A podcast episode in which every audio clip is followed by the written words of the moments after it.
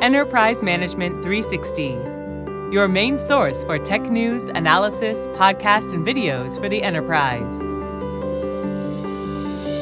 Hello and welcome to this EM360 podcast. I'm Torsten Volk and I'll be your host today. I'm a managing research director with Enterprise Management Associates. We are an analyst firm looking at enterprise IT solutions uh, from the data center to the public cloud to the edge. And with me here is uh, Grant Miller. He's the CEO and co founder at Replicated. So, today, in today's episode, we'll look a little bit at how Kubernetes and other cloud native technologies are modernizing software delivery, uh, how they help alleviate the packaging, the deployment, the day two management, and everything that belongs to it. So, let's jump right in. Hi, Grant. How are you? I'm doing very well. Thank you for having me. Absolutely. And you came up with this new term of multi-premise, right? That's yeah. your new uh, your new term. And uh, why did you come up with that? What do you mean by multi-premise instead of multi-cloud or on-premise or hybrid cloud? Yeah, exactly. So uh, we did it because we, we sort of wanted to be able to define a term that really describes a pattern that we've been seeing in the market for quite some time and and basically what we mean by multi-prem is you're right, it's inspired by on-prem, it's inspired by multi-cloud, but it's the idea of multi-prem software. And so what that means is that instead of applications being, you know, hosted exclusively by a SaaS provider or delivered as like a, you know, a binary installer to, to install in an on-prem data center, what we're seeing is that enterprises are actually consuming sort of private instances of cloud native applications, right? Commercial Kubernetes based applications, and they're deploying them into any sort of resources that they can control. And so the multi part of this is it could be an air gap data center in the back of a Humvee or, you know, in some secure location, or it could be you know a true server closet or data center and these are the sort of traditional ways but then also the most common way that multi-prem software is deployed is just in an enterprise controlled infrastructure as a service uh, account. So imagine like it's the enterprise's AWS account. They set up a VPC and then they install a Kubernetes application, maybe into an EKS cluster or onto a VM inside of their own AWS account. Aren't there already tools out there that uh, where you can make that happen. Like Kubernetes comes with Helm, and uh, then there is uh, HashiCorp's Terraform and Ansible, and all of those things where you can already deploy the same application to multiple different clouds or on-premises locations consistently. Yeah. So so the market uh, that's existed to date, um, primarily, you know, the Terraform and Ansible side of this has been one focused a bit more on the infrastructure and then two much more focused on what i call first party application development delivery right? So you think about you know most companies that write code commit it build it deploy it to servers they can control that's first party application delivery. And that's what pretty much the entire enterprise software ecosystem is focused on where replicated is really different, and this differentiates us from every one of our customers and every one of the you know, everyone else in the marketplace, is we're exclusively focused on third party, you know, commercial third party application distribution and management. And so what that means is that these tools that exist that are allowing you to control, you know, your servers inside of your AWS account or your uh, servers inside of your own vSphere account, well, they just don't really provide the same sort of functionality that you need if you're delivering an application into 150 different enterprise environments. So, so interestingly, HashiCorp is a customer of Replicated, and they use Replicated to actually distribute every instance of Terraform Enterprise, which gets distributed into all of these different environments. It could be, you know, a VMware, vSphere, on-prem data center. It could be an AWS uh, VPC. It could be kind of anywhere. And you know, Mitchell has this great great quote from a few years back. He's like, he's like, we built Packer, we built Terraform, uh, we even built Nomad. You know, so you think we could kind of plug those things together and create some way to like install and manage our products um, in in customer environments. But it turns out it's just a different problem, right? And you know, third party application delivery management is very different from first party. Yeah, uh, and and that's why that term multi-prem makes a lot of sense, right? It's the difference and the difficulty, and we experienced that when we looked at OpenStack at the time, you know, five six years ago, when OpenStack was basically as hot as Kubernetes is today. Uh, and we thought we can do exactly that. We can package applications and uh, you know deliver them on a memory stick with open with OpenStack, and it, it, didn't quite work that way because it was very complex to do. Every customer's environment looks a little bit different. The integration, the security and identity management, uh, the, the, the runtimes, uh, down to the, the, servers and the networking uh, uh stuff that is in place is different. How can you, uh, as replicated, how do you as replicated manage? To cope with so much diversity and uh, uh, you know how do, how do you find that sweet spot between being too opinionated and too too brittle because you are chasing after too much uh, too many integration points? Yeah it's a great question and the, the openstack comparison uh, is, al- is always definitely interesting. You know i think the, the key piece that's different about kubernetes versus openstack is it's honestly like the the the focus on conformance has been so critical for Kubernetes. So like the you know all of the conformance testing that you have to provide in order to truly be you know a Kubernetes distro um, allows for an extra layer of consistency across these environments, and ultimately replicated. Like we're not we you know we're relying on the entire Kubernetes ecosystem to solve a lot of these problems around uh, reliability and consistency.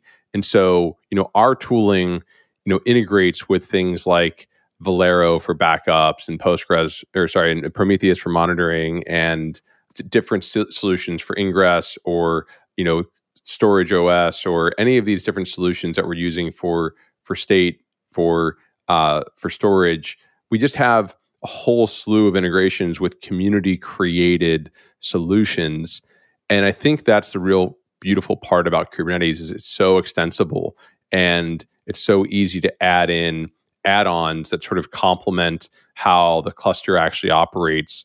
And you know i think in terms of adoption in terms of momentum and this is kind of happens in technology life cycles where like you know if one if the, the next version is like an order of magnitude better than the prior version. And i just don't think that openstack was mature enough. It, i think we needed to learn i think we needed openstack in order for kubernetes to be so successful yeah openstack never got beyond that initial stage and uh, the the hype reminded me a little bit of the AI ice age, right? I mean, it was so overhyped at the time, and now with Kubernetes, it's almost we have that benefit of being a little bit more careful and reasonable with our expectations. And the interesting thing about Kubernetes is I can relatively easily define an application. I, I use I use Helm and write my manifesto and. Uh, I define that application for deployment.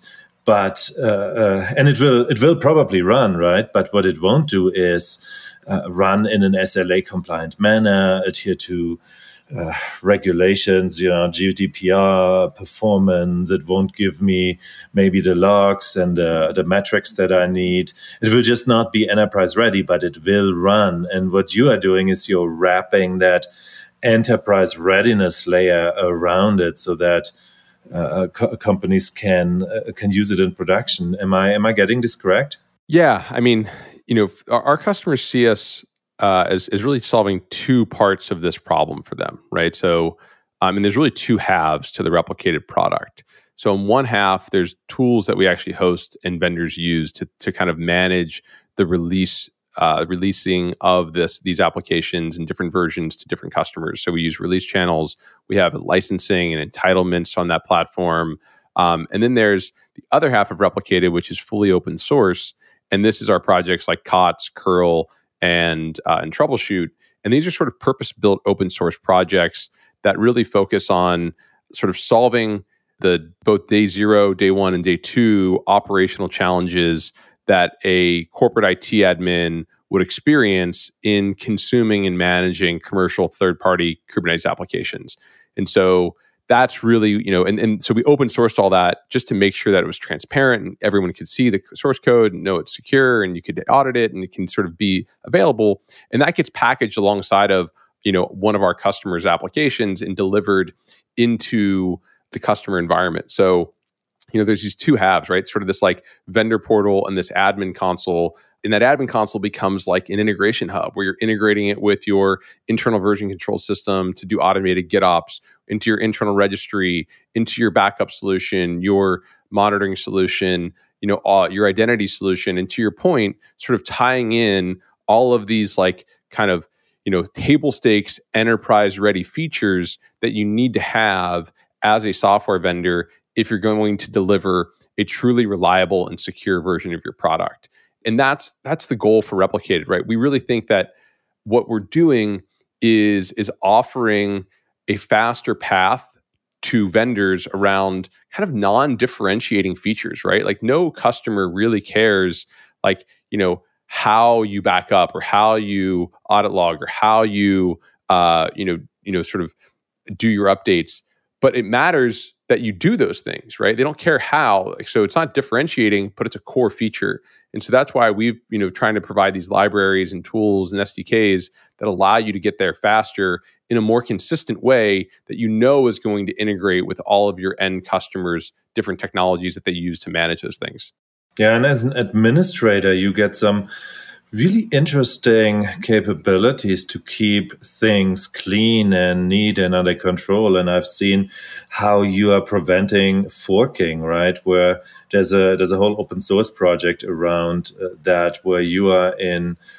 Uh, a not in control, where you're contributing to uh, to really make the manifests a multi a multi-prem instead of having to you know fork it for different types of infrastructure and uh, I've seen you have one for logging where where you are doing uh, where you're making sure we get contextual logs as the uh, software vendor that is in that case your customer and pushing out uh, their their software. So uh, th- th- there is some level of opinionated opinionatedness, if you will, uh, that, that, you're doing to to get best practices pushed out.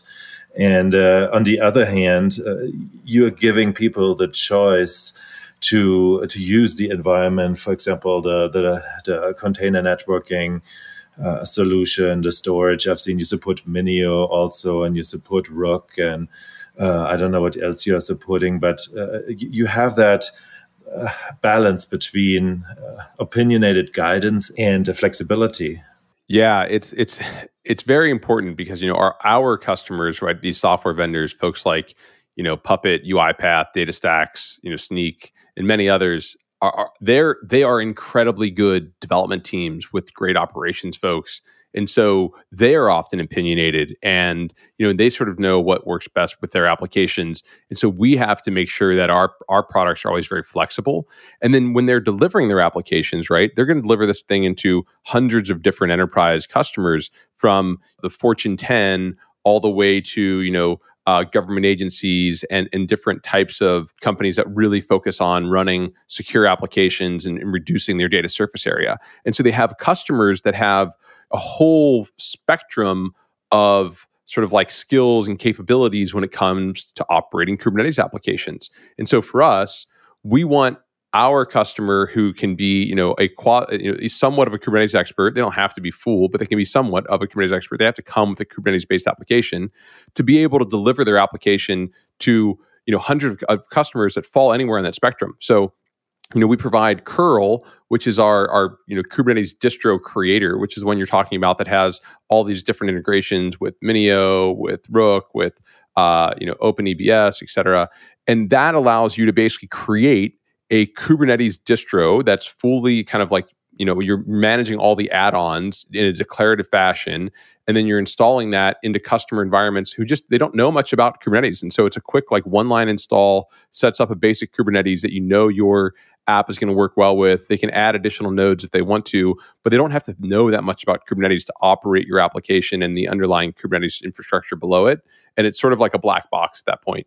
Or, you know, w- you know, the other part of this this tooling is uh, a bunch of kubectl plugins that actually allow your application to be installed by the most advanced Kubernetes expert, right? And so they can actually do it all from the CLI and use our automated GitOps workflows in order to make sure that every time that there's an update that we're like automatically rewriting the manifests. We use Kustomize, which is what we're talking about with unforking and sort of avoiding the forks, but like apply customizations to do to do overlays and then automatically commit that all into their internal version control systems. And so we think about building solutions that are like almost you can click you know to deploy but you can also like fully automate the operations of these applications and sort of like anything in between right? So it, it's like easy for the customer but it also has all the advanced bells and whistles for the really advanced end user.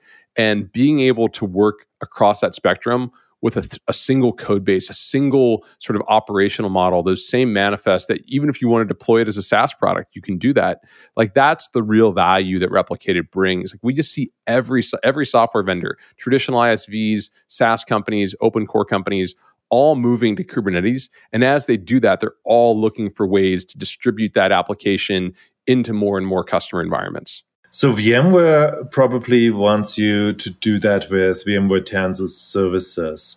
They've had a quite big release at this year's VMworld. Uh, where they open sourced uh, Tanzu services uh, as Tanzu Services Community Edition, which uh, you know was was the biggest announcement. Really, everybody was very excited about it, and in principle, it is relatively similar to what Replicated is offering. Uh, it is uh, basically a, a, full application stack where you get services uh, in the form of yeah Kubernetes services delivered that do things like CI/CD and integration with GitOps and snapshotting. Of course, Velero is part of that uh, stack as well how how how do you guys differentiate now that uh, this Tanzu Community Edition, Tanzu Services Community Edition is out? Uh, is it doing what you're doing? Um, are you are you still differentiated? What's your take on this? No, we we uh, we we really love seeing this because what we really want is for Kubernetes to be truly ubiquitous across the entire enterprise. And so, a product like you know the Tanzu Community Edition or Rancher or OpenShift, um, in, you know, even the EKS, you know, anywhere or just standard EKS, Anthos, et cetera, we see these as great foundations from which Kubernetes, you know, commercial Kubernetes applications can be delivered. And so our tooling is actually enhanced. It's it's it's benefited from you know all of these different distributions being widely available. So you know the way that I think we're really different is that you know any of these platforms that we mentioned they're very much focused on providing a developer experience and operational management experience for that first party application SDLC, right? So build uh, write code, manage it, deploy it to servers that you control. Now it could be across multiple clouds, but it's always underneath the logical access of like, you know, these are my servers. It's it's never like, hey, I'm delivering this to a, you know, 500 different customer environments.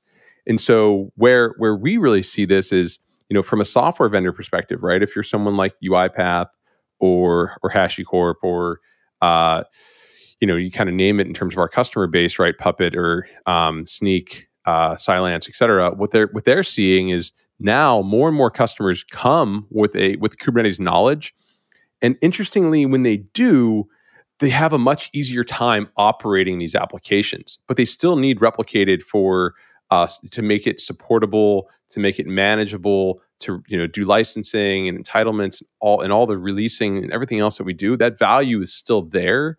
It's just that we don't have to provide the underlying Kubernetes distro, you know, into a VM. We are very happy to live in a world where we don't actually install any of the Kubernetes, and so you know we, we're partnering with some of these vendors to say, hey, now you're you know you can install you know a, a standard distro into any of these environments and Replicated's tooling is going to act on top of it. Where we get a little bit competitive with any of them is when they start to think about marketplaces, right? So, really, replicated is, sort of, you know, if we have a, a, an alternative or a competitor, it's platform marketplaces. So, you know, Red Hat has an operator marketplace, Google has a Kubernetes app marketplace, but those marketplaces are very much platform focused and platform specific. And so we believe that they they do a disservice to software vendors and the end customer by disintermediating them from their direct customer. And so what we've built, right, if you think about like these marketplaces from the e-commerce perspective, they're all like Amazon, right? And what we did is we said we're going to be Shopify and we're going to give uh, every software vendor the tooling that they need to build the best direct enterprise experience so they don't need to go through the marketplaces. They can sell directly because that's how they sell anyway right? These are like these aren't you know $1.99 uh, you know apps or you know uh, or little trinkets you're buying from amazon. These are multi-million dollar software deals where you have a relationship with the company and you know the roadmap and you're working together to, to like with professional services to successfully implement digital transformation inside of your organization. And so that, in our opinion, should take place in a direct relationship. And using the tooling that Replicated provides, you can actually far exceed the experience that your customer would get consuming your application from a software marketplace. Yeah, I mean, this is this multi prem concept again, where you have that capability to mass customize. That was, was another term, mass customization. We don't really use that anymore very much, but that ability to give a version to each individual customers a customer that works in their environment and to then still be able to do day two management of these environments and uh, provide them with the support they need to be happy with your product and see the adoption of, of new features of new versions of your product and uh, basically also see, you know, oh, this was worth it, dear product manager, that we spent all this money, or, you know, dear product manager, that was a big waste. Nobody is upgrading. Your new features don't seem to be so so hot, or maybe we have an issue with our upgrading uh, of, of other parts of the application. So uh, that's that's a that's a very interesting thing. It goes back to this whole uh, policy driven uh, dynamic workload uh, application placement and management, right? Where uh, depending on what what you see, depending on the business requirements, on the licensing, and all of this, these parameters that you have in a specific situation, you can be dynamic in your deployment and in your um, operations of the application. And uh, I'm wondering, Grant, uh, how do you see operators, Kubernetes operators? You were mentioning uh, those before, real briefly, uh, that help uh, with Prometheus and with with other uh, Kubernetes services to do uh, day two operations and and upgrade and lifecycle management in general. Do you use those? Do you have an alternative to those? What's what's your position there? Yeah, no, we we actually really love. I mean, we love Helm. We love operators. We're you know we, we have deep integrations with both of these uh, sort of ways to deliver applications. So customers can come to us with Helm charts, can come to us with operators, and and we can basically still wrap all of our tooling around and sort of embed you know some of our our functionality in there. Ultimately you know the the operator model is is beautiful right? Like reducing the actual uh you know like operational overhead of for a lot of these applications and using sort of these manifest and the kubernetes primitives to make that happen we think it's a really really important part of the future. But the reality is like you, you're never going to be able to deliver a version of the application that needs like uh, no human input, right? There, there, there's even things that oftentimes it's just trade-offs, like a business decision, like it's a business level choice. Do I want it to do this or this? And so you need to configure, right? And then you need to to have processes to integrate that into your existing solutions, right? So like replicated's, you know, tooling with GitOps automation, you know, going down multiple levels into embedded cluster, embedded operators, embedded charts, to find all the images, push those into your internal registries. What we're doing is is still like we're simplifying what it takes to run those and to keep them updated and to uh, support them and to integrate them with your systems. And so for us, it's like if you want to deliver Kubernetes manifest, great. Helm charts, great. Operators, great. Like our tooling adds a lot of value no matter what you're doing. And we've seen that, right? As customers work with us to deliver all of those different types of, of applications, you know, I think we will uh, we'll see more and more services that you know include operators and include different components. But there's always it's always going to be like this sort of whole package, and and it's never going to be as clean as like just a single operator, just a single manifest. It's like you need to be able to manage it all. And that's where Replicated's tooling is just super helpful because you're also doing this across hundreds of different customers. And so, how do you know which customers running, running what version? How do you make sure they're supported? So, this is where our tooling really becomes valuable as you truly operationalize the, the management and distribution of hundreds of different private instances in all these different complex enterprise environments. Yeah. So, as you said, when you when you have a big enterprise application, you need not just one operator. You need a whole uh, a whole football team full of those, right? Or at least yeah. Uh, soccer team full of those. And um, uh, how do you how do you orchestrate all of them uh, without because because they're also changing all the time, right? They're all open source and they're all changing. How do you make sure to stay on top of all of that change? Yeah, I mean, so from one perspective, our vendors are sort of in control of their distribution, right? So, you know, they are pulling in different operators, you know, using our pre-flight checks to validate that the environment they're going to install into is compatible. They're using, you know, our, our troubleshoot framework to collect all the information if there is a problem and you know run it through custom analyzers in the customer environment. And so they're they're using, you know, all of our tooling to sort of control how this is rolled out but it really it's up to them. Like you know if they want to ship an older version they can. If they want to use the you know the more recent version they can. And and their customers can kind of like we really think about choice and control as a key thing that replicated's enabling right? This is not just a super super like there's only one way to do it. No it's like look there's the, the reality of enterprise distribution is there's a lot of a lot of variance and a lot a lot of sort of complexity and sort of tool it's like you can't avoid it. You just need tools to manage it yeah, and those pre-flights check, uh, those pre-flight checks. Uh, so uh, those are for uh, the customer to uh, set certain parameters for uh, the application deployment and management, and to basically then red flag environments of their customers where they say, "No, sorry, you are not running a supported." XYZ package. So, you know, you need to do that Otherwise, uh, we, our software won't work. So that you have at least some level of control, but the customer is flexible in that. When they then see, oh wow, that red flag appears a lot, they can do something about it. And once they have it working, they remove that flag for everybody. Is is, is that the principle behind how this works? Yeah, ultimately, you know, whenever you're delivering software into a bunch of different environments, you're going to have some amount of prerequisites or requirements for you know the environment that you're installing into. And you can discover those in one of two ways. You can discover those when nothing's working and the team that's trying to install it you know at 2 a.m is is calling you or you can figure it out before they ever make the installation right? You can have them run a check and validate that everything works the way that it's supposed to do. And you know clearly like visibility and knowledge into what is actually going to happen is a much better way to do this. It's it saves customers from you know banging their head against the wall. It saves your support team from trying to to troubleshoot you know issues. And sometimes it's just dumb stuff. Like honestly, half the time it's like oh you don't have you know your temp folder is not big enough. You didn't have enough disk space on the on the host that you provisioned or you know you didn't allocate enough resources or there's some you know uh there's some controller that you can't use or it's you know it just it's always like most of the time it's not even like that complex of a thing. It's just like hey this is how it needs to work before you do this. And they're like oh yeah like that was a typo. We should have done that differently. Or you know, oh yeah my mistake right?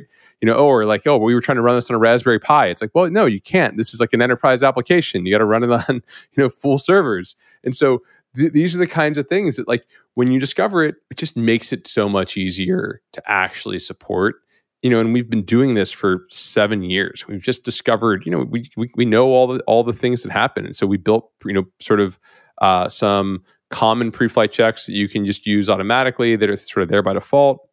We really love it when our customers, you know, take those and run with it and make more advanced ones. But the key thing is surfacing this information to the customer at the time, but, but before they're actually trying to install, right? So it happens before actual installation, and by doing that, you allow the customer to self remediate, right? So, like most of the time, if you catch one of these stupid things, they just fix it without even contacting you. So you don't even really know that there was an issue, and and that's that's the beauty of of where, of where the world is going with this, right? It's it should just get easier. It should be almost as easy as signing up for a SaaS application is installing, you know, a multi-prem app in your own environment. Yeah, it's almost like uh, you're auditing the customer's Kubernetes cluster and policies a little bit uh, when you catch something uh, because a lot of customers they they like to like bend kubernetes to their requirements and do crazy stuff like uh, like override the scheduler how the scheduler evaluates uh, if a uh, pod runs out of resources, you know, how, how they, uh, you know, they basically tell the scheduler all kinds of additional things it needs to check or not check. And at the end of the day, that can cause terrible things down the line. And you can, uh, you can basically simply check if the customer has tampered with with a certain yeah, area and, of Kubernetes. And, and, that, and look, maybe they'll maybe the customer will continue to do that for you know fifty of their internal applications, but they'll create a, a, a secondary cluster where they run third party apps, and it has you know five hundred different third party apps running in a much more standard way. Like the, the the goal here is like just to simplify, give customers control of the data. Right? They should stop sending data out to thousands of different vendors. Start bringing those applications to where their software and data already are all sort of situated and and that's better for their security footprint it's better for their data surface area you know it's and it's just very different than it was when people were delivering binaries and you were expected to like you know set up tomcat and the jvm and jdbc connectors and manage the databases and these things. No one knew where it was running. It was like and then it was, that was a nightmare. And so we're in a different spot now and this just feels like the sort of evolution of enterprise software. Yeah, and you're going uh, into that area of multi-cloud as well, right? Where we have we translate multi-prem to multi-cloud by allowing customers to deploy these applications uh, on AWS or on Azure or on vSphere, wherever they want. And those differences in the environment and that i know is what what terraform uh, was struggling with and is struggling with or better terraform customers right where they have to change a ton of their code when they when they do that uh, and ton of the parameters and have to understand all the different clouds in some way at least uh, you can uh, you can still have your customers make one single package that works on all of those different clouds consistently, right? You, t- you take that complexity out a little bit, which uh, is also really interesting when we look at cloud uh, engineers, right? They, they, are usually specific to uh, one cloud.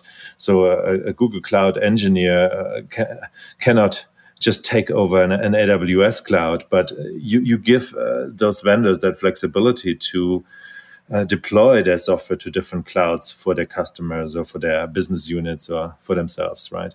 Yeah, exactly. And you know, it still will require a, uh, a, corporate IT admin who's familiar with that cloud to like you know set up the basic resources. But then once that's set up, if it's if it's either a VM or an you know EK or Kubernetes cluster, you know EKS, GKE, whatever else, then we can install into that and, and make it make sure it's consistent. So you know, for us, it's like um, we don't try to be you know everything to everyone. We just try to make sure that like we're solving this complex problem really well for our customers and for the end customer because we, we just believe it's it's part of how you know software should evolve and this is this is the this is clearly like the world is not 100% SaaS and clearly the world of like traditional on-prem software where you're racking and stacking data centers is like is the worst solution. And so you know you know deploying private instances of applications into your own Amazon VPC is the security of on-prem, right? Because you've limit, eliminated all of these different software vendors from having access and copies of your data,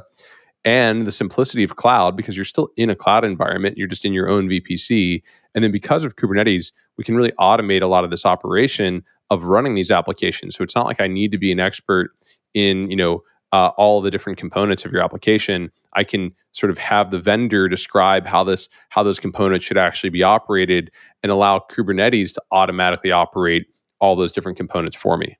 Yeah yeah. And uh, software vendors should really like that because they are hemorrhaging a lot of support money and a lot of you know it's not just money it's also reputation when they struggling when they're struggling to support customer environments that are all a little bit different. And with a solution like that you can very quickly uh, drill down and see what is going on. And you already have control at the deployment stage.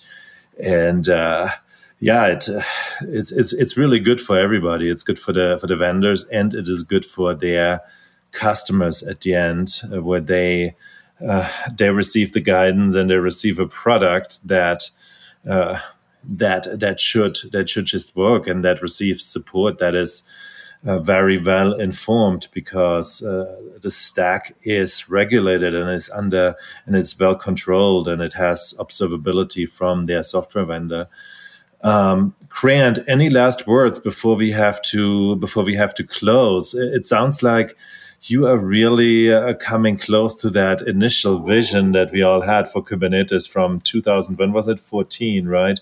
Where uh, Kubernetes is basically that one platform that ties together developers and uh, operators and uh, SREs. Of course, we, uh, we, I don't think we said SREs in 2014, but um, you you have really uh, come uh, brought us a little bit closer uh, to this uh, to this place with this multi-prem concept of actually delivering uh, more or less traditional enterprise software and cloud native software alike. Yeah, well, thank you. We have to give you know most of the credit, almost all the credit, to the ecosystem and the community, though. Like it's it's this incredible you know Kubernetes ecosystem. We'll you know we love the KubeCons that are that are existing, so we'll we'll always be at those and and, it, and it's that it's that community. It's those people that have been making these things work for so long. It's every different you know ecosystem partner and contributor and project that's like driving this this sort of vision forward. And and hopefully you know we're, we're just one of the companies that's going to help uh, make it continuously sustainable find really interesting use cases and and build something that's that's long term and sustaining. Thank you very much grant.